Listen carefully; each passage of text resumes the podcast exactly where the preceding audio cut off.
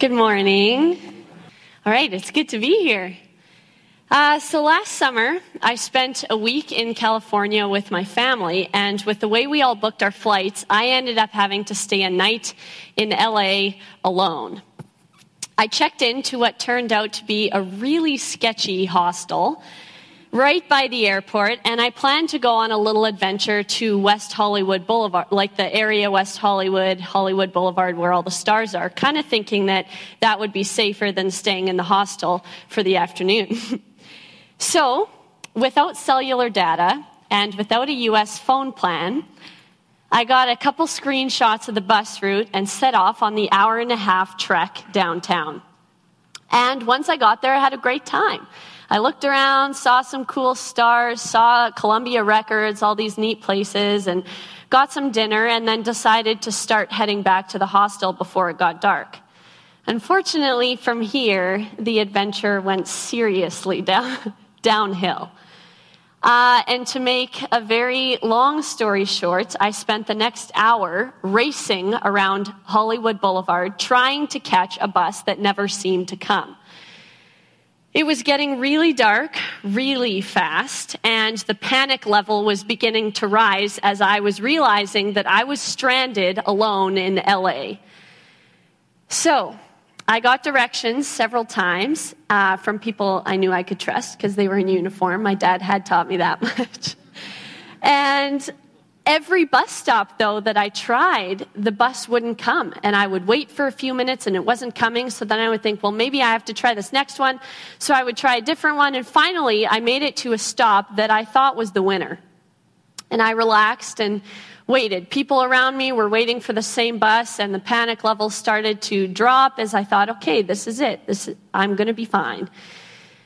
And I waited and waited and waited. The arrival time of this bus came and went, and there was no bus. So at this point, where I was relaxed, I'm no longer relaxed, and I'm actually pacing on the sidewalk at the bus stop, speaking in tongues. So, trying to s- muffle the speaking in tongues because I am still a little afraid of what people around me thought, but I am pacing too terrified that this bus is not coming. And so I begin plotting as I'm pacing of how I somehow could call a taxi, of which I didn't know the number and didn't have a phone plan. I was thinking, well, I could race up to that street and go to the Starbucks. And as I'm plotting all of this and freaking out and praying, a taxi drives up and stops five feet in front of me at the stop sign. Now, this honestly was a miracle because in the entire hour that I had been racing around, there, I didn't even see a taxi close by. So this was a real gift from the Lord. And I took that taxi back to that hostel, and I don't think I've ever been so relieved in my life I did take a picture of the taxi number in case the taxi driver decided to abduct me and they needed some proof on my phone or something of where I was. Needless to say, the hostel didn't seem nearly as scary as what I had just been through.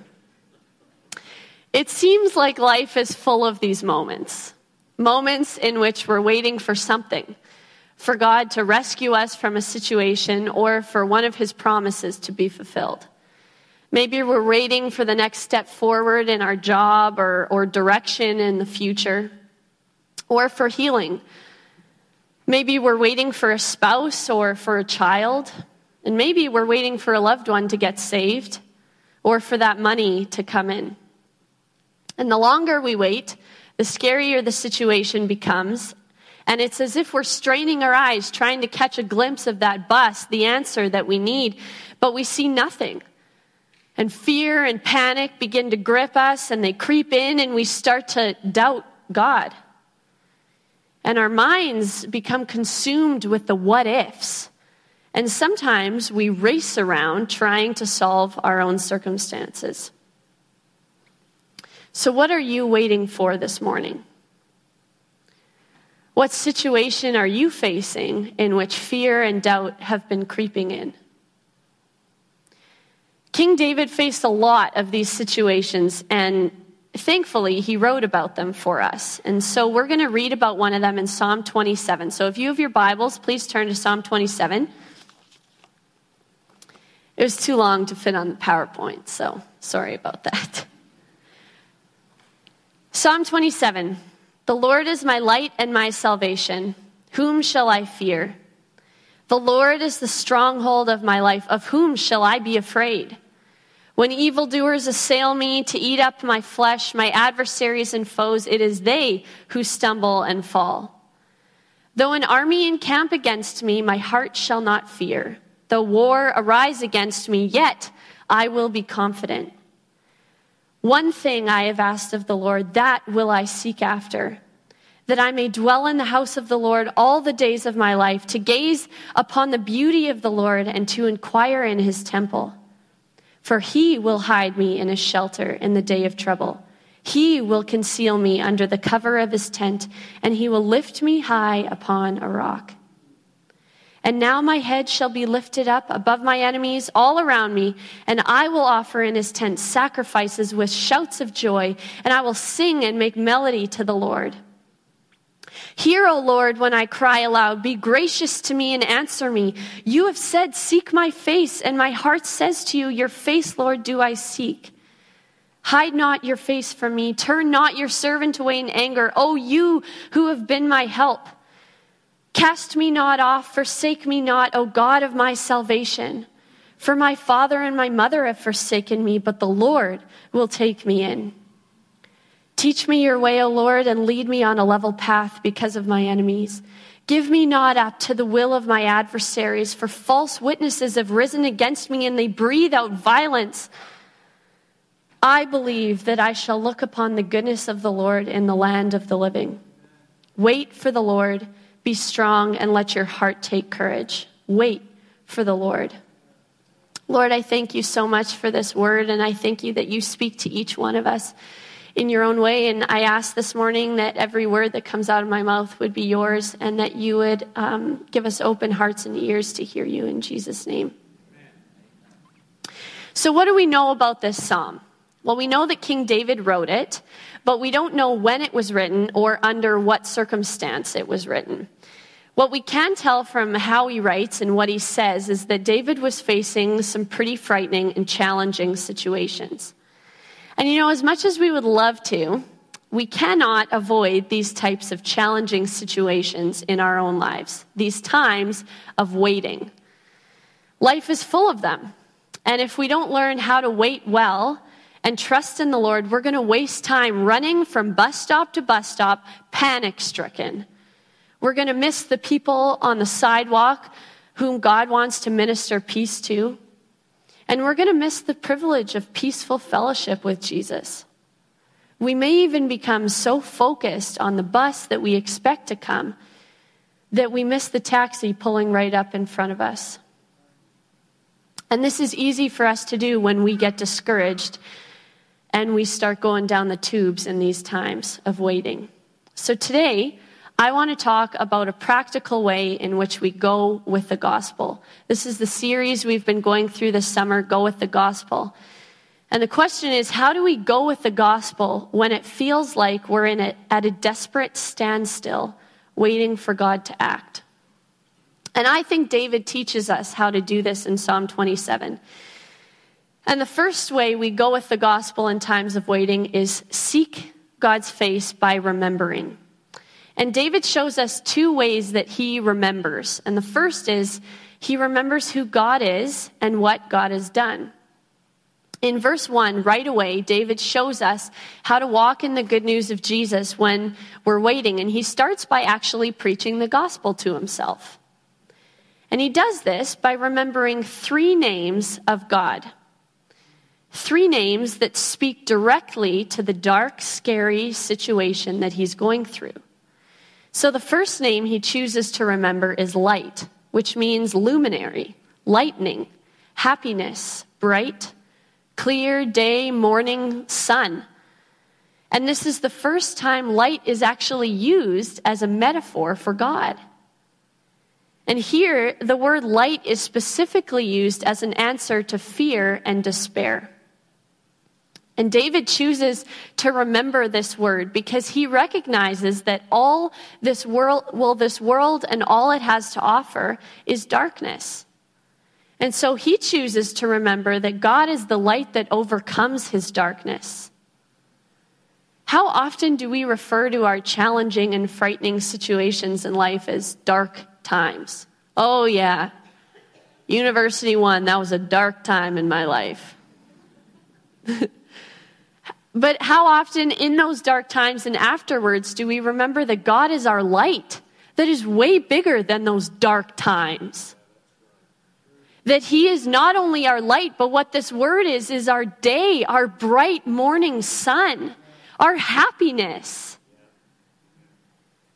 The second word that David remembers is salvation.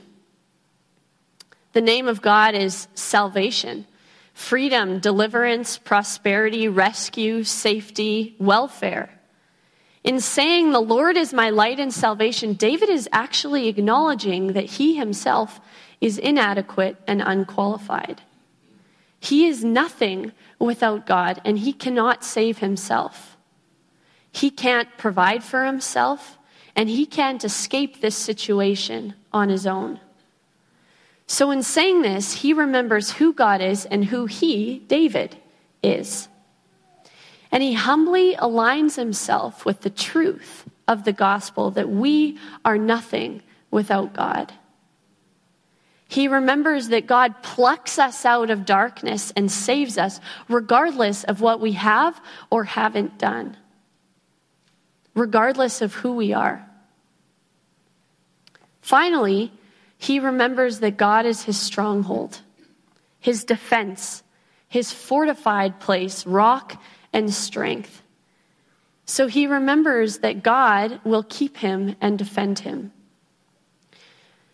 In just three words, David preached the gospel to himself. Instead of wallowing in self pity, fear, and anxiety, David spoke out truth that built faith and hope in himself faith and hope in a time of darkness and waiting. And this brings him to the point of being able to say this Though an army encamp against me, my heart shall not fear. And though war arise against me, yet I will be confident. So, what is your situation? When you're facing darkness and times of waiting, do you go down the tubes?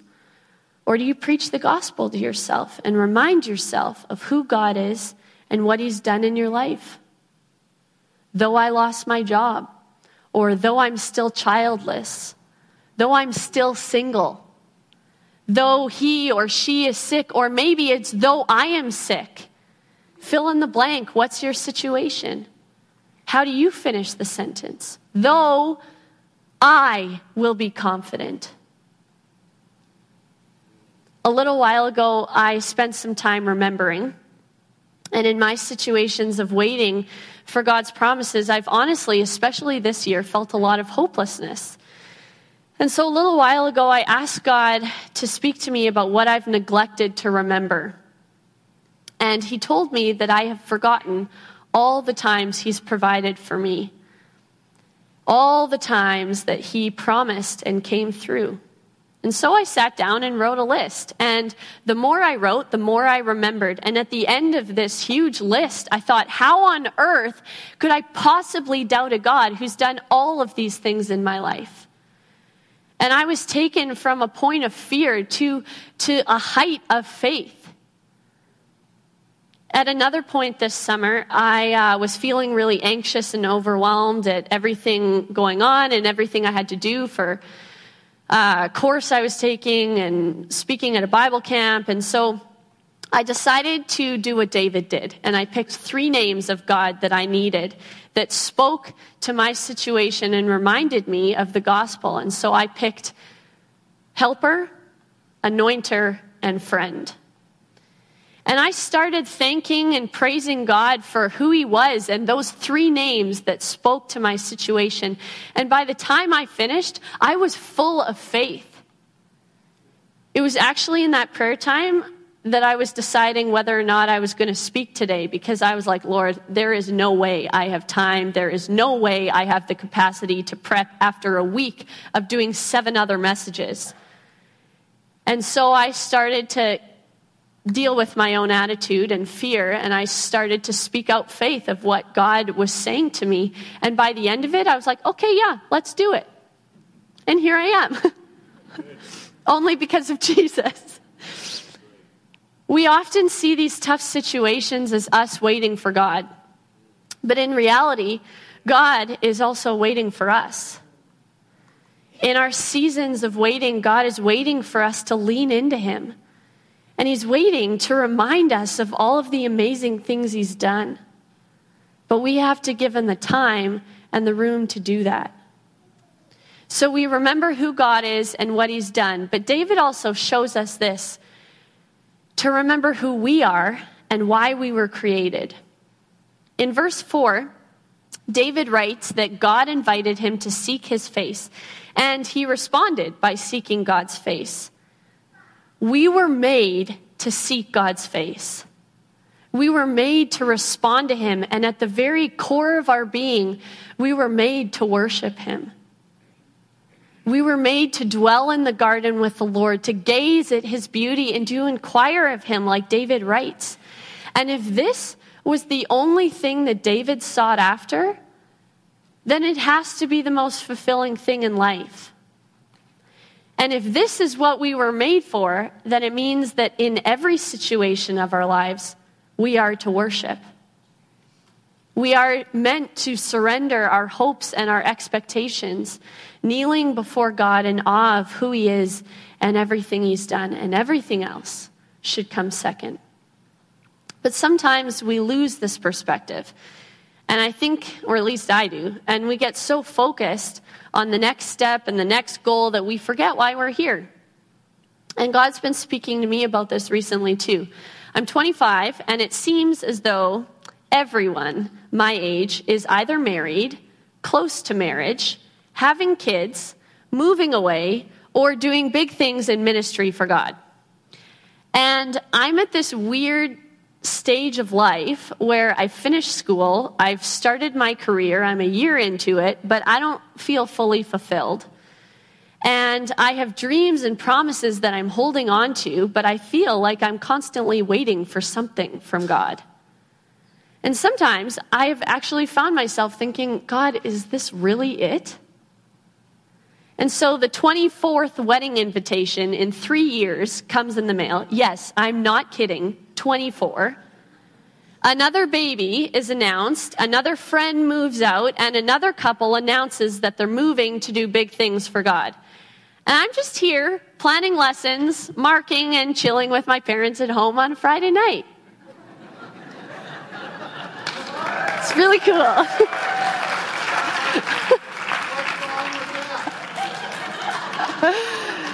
that was literally this weekend, Friday and Saturday night. And honestly, I love my life. Obviously, I love my parents, and they're awesome. Um, and I do have a social life. I'm not hard done by. Don't feel bad for me. but the waiting is still hard, isn't it? No matter how much of a social life we still have, no matter how many cool things come up, we're still waiting. And one day, God spoke to me and reminded me of what He made me for. And I saw a picture of all these like rows of tables and chairs all around these, these tables in heaven. And there were a couple people sitting at one and they were eating, but there were a lot of empty chairs. And God spoke to me out of that and said that those chairs were meant to be filled with people He wanted to touch through me on earth. And I was so shaken by this revelation that I had been focusing so much on this next step and that next step and what am I going to do in, in this and that I had forgotten what I meant to do here. I teach over 70 kids during the week, each of which could be sitting at a table in heaven partly because of me. I meet people every single day who are just waiting for an invitation to that table. And if I'm straining my eyes so hard for that bus that I expect is going to come, I'm going to miss the whole reason I'm here in the first place. And what's interesting is that this shift in my perspective in that moment took me from a, a place of hopelessness and despair to again a height of faith and hope. And that little chunk of time I spent with the Lord in that moment was actually more satisfying and fulfilling than anything else I had experienced that week. We were made to worship Jesus. We were made for what He's called us to do here on earth. And other people's timelines don't matter one bit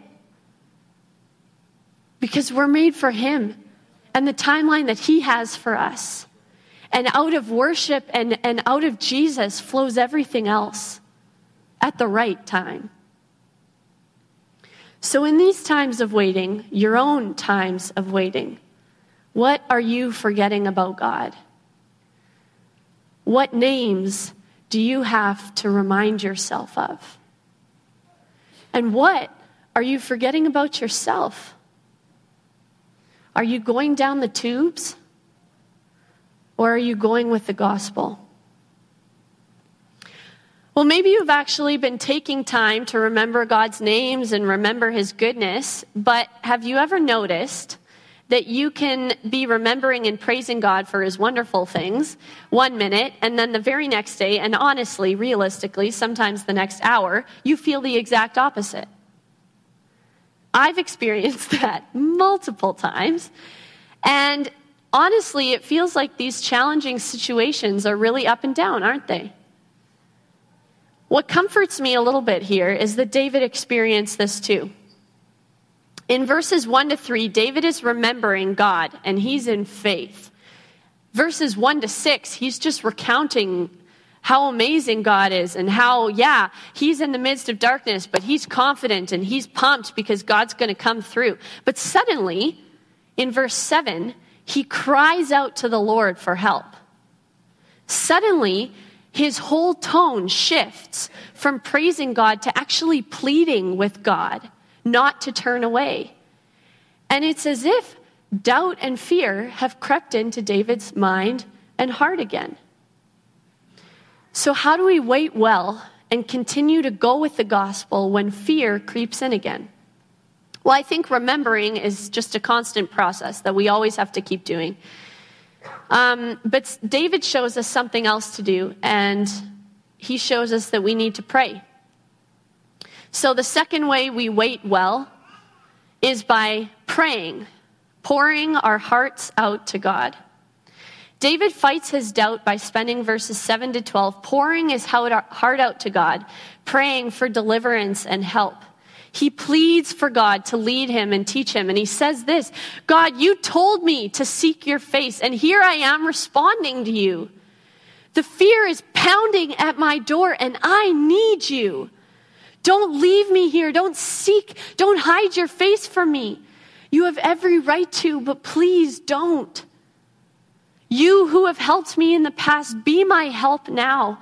Teach me your ways, guide me, and protect me from my enemies. That's a desperate prayer. And I think the key here is that God told David to seek his face.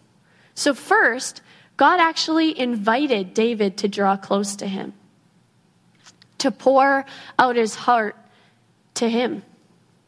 God invites us to do the same. He invites us to pour out all our thoughts, all our fears, and all our frustrations.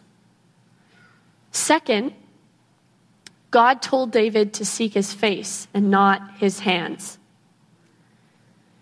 God's face, seeking his face means fellowshipping with him, not looking and reaching out for what God can give us, but talking to him, sharing what's going on, asking for help, and listening for direction. David never actually prays for God to end his situation. He does pray for help and he does pray for escape from his enemies, but first he responds to God's invitation and says, I'm seeking your face. he first prays for God not to hide his face, to experience God's presence, because that's his number one priority. He prays for God to take him in and lead him, to protect him. And these are prayers of seeking God's face and not his hands. Like David, we need to lay it all out on the table, crying out if that's what it takes. Instead of praying to get out of our situation, we need to pray for God to dwell with us in our situation. We need to pray to be changed as much as possible through our situations. Yeah, let's pray for God's will to be done and let's pray for what we need, but let's first pray to see God's face. Let's first pray to experience His presence in such a beautiful and tangible way that everything else is peaceful. Because we can't just get out of every situation. What would the point of that be? But we can pray to dwell with God and meet Him in our situations. Like David, let fear drive us deeper into experiencing God. Let it drive us into an awareness of how much we need Jesus, and let that be it that fear does. And let prayer flow out of that revelation of our need for God.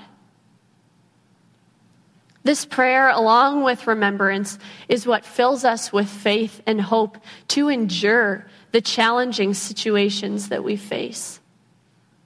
So, our church uh, has had a 24 7 prayer furnace. Well, we call it the prayer furnace, it's the little house, for 13 years. And this year, I had a two hour slot every Monday. And in those two hours, I spent time with God praying, listening, reading, singing. And I can honestly say that every single time I have spent time thanking Jesus and pouring out my, all my thoughts and fears and frustrations and prayers, I have left feeling encouraged and full of faith. And consistently, I would struggle with the same doubts, even sometimes that night, or especially that week, and I would go straight into the same prayers the next Monday, only to be filled with faith again. God is faithful to fill us with faith. And each time God has encountered me and though not all my situations have changed, I have been filled with joy and peace over and over and over again. And this is how we go with the gospel in our dark times and in our times of waiting. We remember that our God has saved us and will defend us. So we pour out our hearts to Him. We get vulnerable, seeking His face only. To wait well, we remember, pray, and repeat. But there's one more thing that David teaches us through this psalm. Once he's finished pouring out his, out his heart and praying for help, he finishes actually with a charge to both himself and to anyone else reading or listening to the song. And he says this I believe that I shall look upon the goodness of God in the land of the living. Wait for the Lord. Be strong and let your heart take courage. Wait for the Lord. And so, the third key, I think, to waiting well and going with the gospel is to wait. Yeah, the answer to wait well is wait, and I'll explain. The word wait actually means to bind together, to entwine. So often when we think of the word wait, we imagine passively sitting there, right? Inactive until something out of our control happens, like waiting for the bus. However, David shows us here that true waiting, how to wait well, is to wrap ourselves around Christ, to spend time with Him, to listen to Him, to hear His heart and His thoughts it's actively spending time in the dwelling place, like David talks about, inquiring of God and gazing at his face. Those are active verbs. What do you typically do when you're waiting for something? Back when I was little, my sisters and I used to accompany my parents on their errands, and I vividly remember waiting for my dad on numerous occasions at the bank. Kids, I think, are really blessed these days because of online banking, but back then,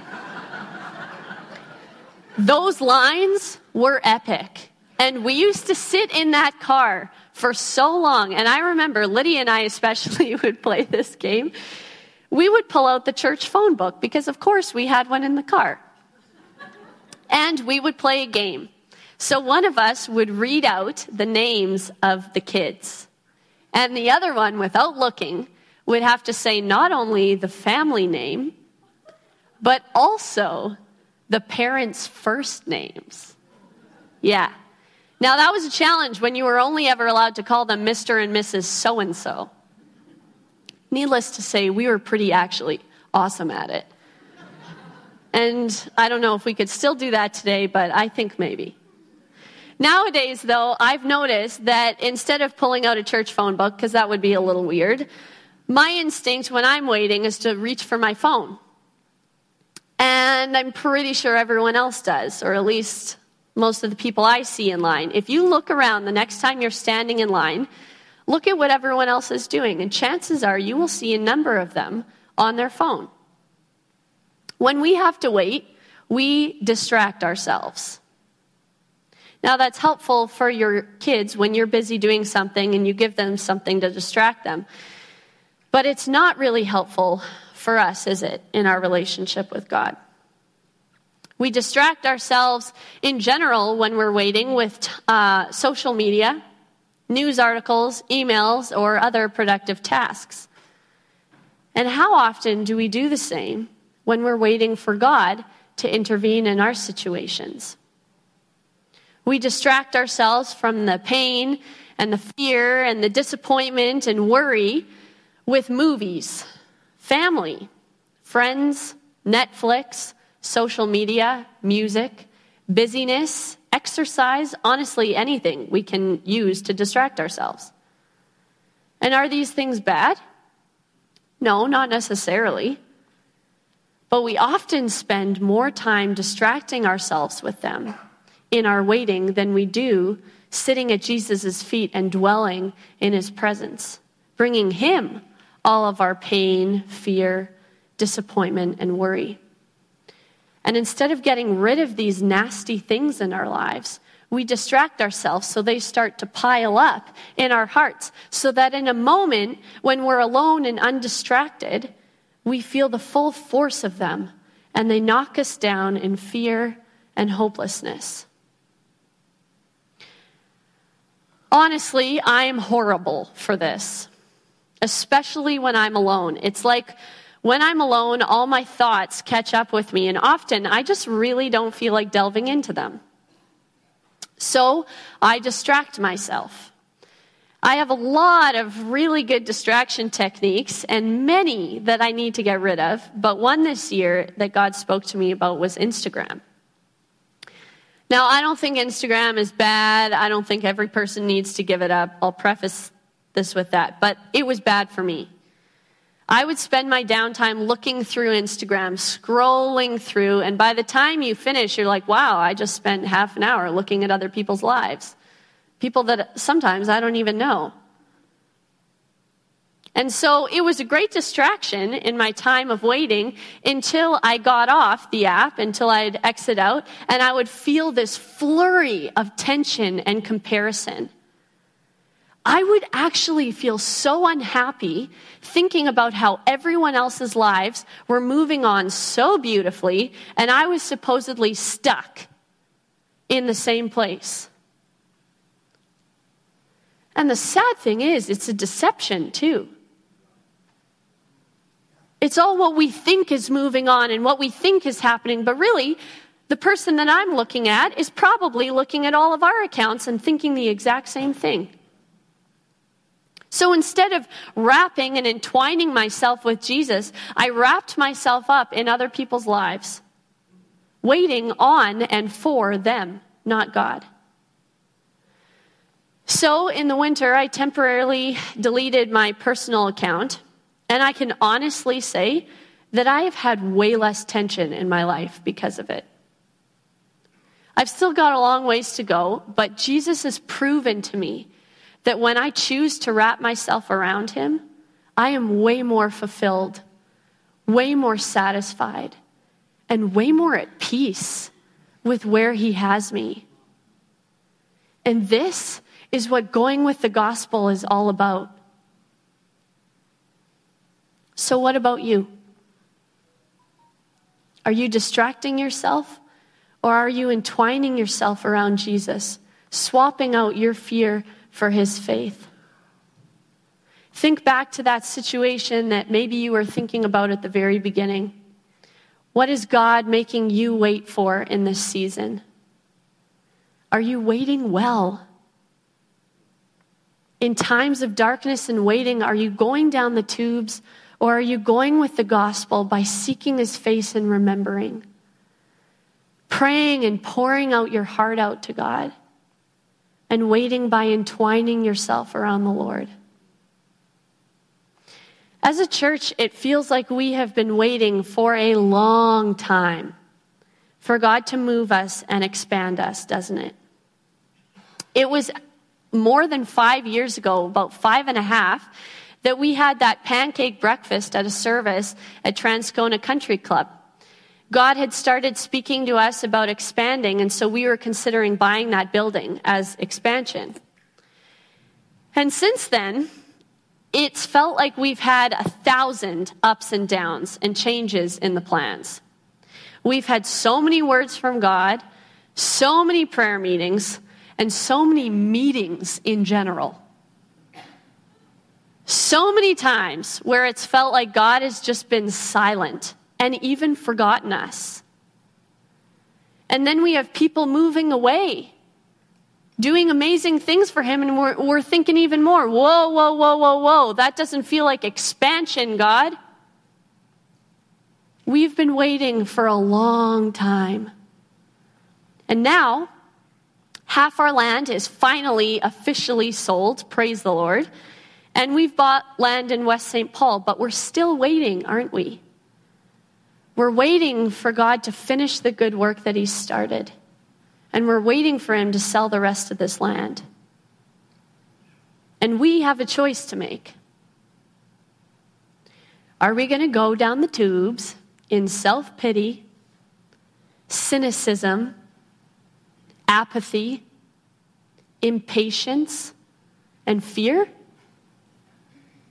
Or are we going to remember who our God is? The God who moved the entire Israelite people group across the Red Sea, eventually into the land that He'd promised them. We have proof that God does it.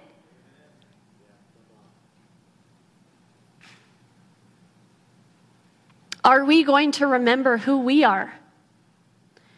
The church that has been called to worship and pray, acting as a gateway for Jesus to enter this city from whichever location we're sitting at? Are we going to pray by pouring our hearts out to God? Are we actually going to go to prayer summits and stand with each other? Praying and standing with each other in, in, in prayer, asking for Jesus to come through. Are we going to get up and pray together? Because God wants to move. And He's excited to. And are we going to wait by entwining ourselves around the Lord, seeking His face, not His hands? And growing in intimacy with Him individually, but also as a church corporately. I want to finish by reading a few verses of this same psalm, but in the Passion Translation. Here's the one thing I crave from God, the one thing I seek above all else I want the privilege of living with him every moment in his house, finding the sweet loveliness of his face, filled with awe, delighting in his glory and grace.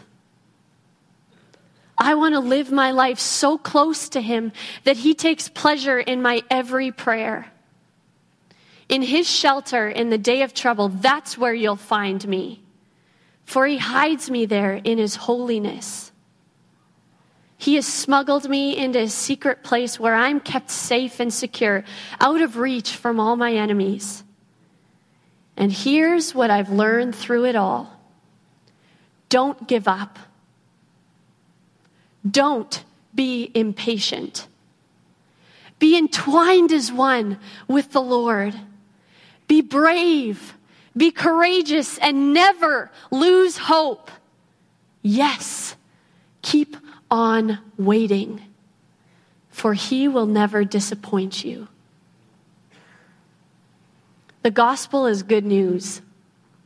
And the good news is that wherever the darkness, whatever the darkness is, Jesus has overcome it through his death and resurrection. The good news is that he is in control and he has a good plan for our lives. The good news is that however long the wait is, God promises that it's worth it and that he will never disappoint us. He promises that we will see the goodness of God in the land of the living. And the question is are we going to go with this gospel in our seasons of darkness and waiting?